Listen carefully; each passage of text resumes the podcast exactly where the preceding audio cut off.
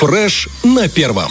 Итак, 9.27 на студийных обещали мы говорить с вами про машинки, про бибики наши любимые. И все популярнее тема электромобилей в нашем мире. И вот на этом фоне пришла интересная новость от компании Lamborghini, потому что они заявили, дескать, первый электромобиль Lamborghini появится в 2028 году. И это ты. когда суперкары пересаживаются на электродвигатели. Это интересная новость. И вообще они говорят, что с 2024 года все новые модели Lamborghini будут оснащаться гибридной силовой установкой. То есть будут гибридами, грубо говоря, проще.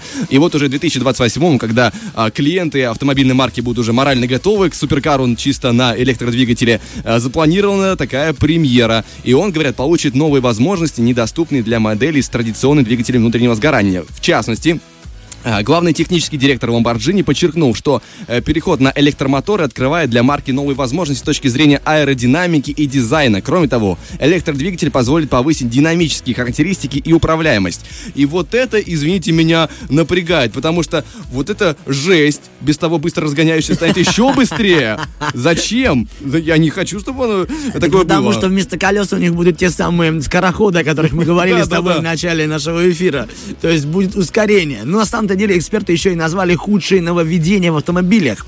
То есть на основе опроса читателей авторы называют худшие нововведения, которые появились в современных автомобилях и которые действительно не очень довольны те, кто владеет этими машинами. Среди них это подобные дизайнерские решения, типа такого, знаете, они сделали поддельные насадки на выхлопные трубы и фальшивые вентиляционные отверстия для кузова. То есть, типа, они решили этим самым дизайнеры, имеется в виду они, сделать машину, которая выглядит более агрессивно, но на самом деле это вообще не так. И сами пользователи автомобиля недовольны этим. Также авторы раскритиковали систему распознания голоса. Они говорят, что подобная функция работает недостаточно хорошо. И в материалах говорит, что многие голосовые ассистенты отзываются на название марок автомобиля. То есть ты просто подошел, говоришь Toyota, и она срабатывает. И так может говорить каждый. Ничего себе. И от этого получили много, ну, знаете, конфликтов.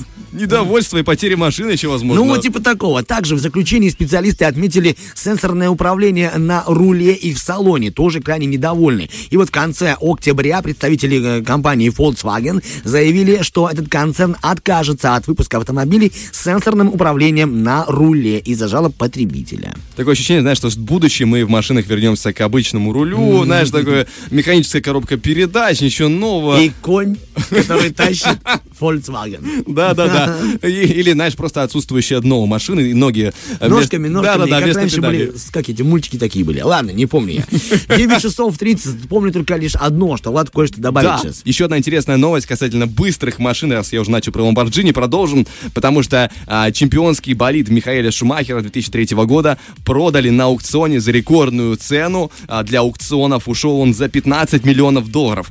И с одной стороны, много, да, нам так кажется простым обывателям. Ну да, конечно. Это, но в рамках этого спорта это просто пшик. Просто на аукционе его продали очень дорого. Но а, столько, 15 миллионов долларов, примерно нужно на материалы и софт для создания нового болида. То есть, если у вас есть 15 миллионов на руках, а, болид еще не в кармане, его еще собрать надо, протестировать, запустить, чтобы он еще ездил нормально. Полный цикл разработки машины для одного сезона потребует в 10 раз больше денег, то есть 150 миллионов. Говорят, что там пытались как-то до 145 а, поставить планку в разработках. Но я не знаю, получилось или нет.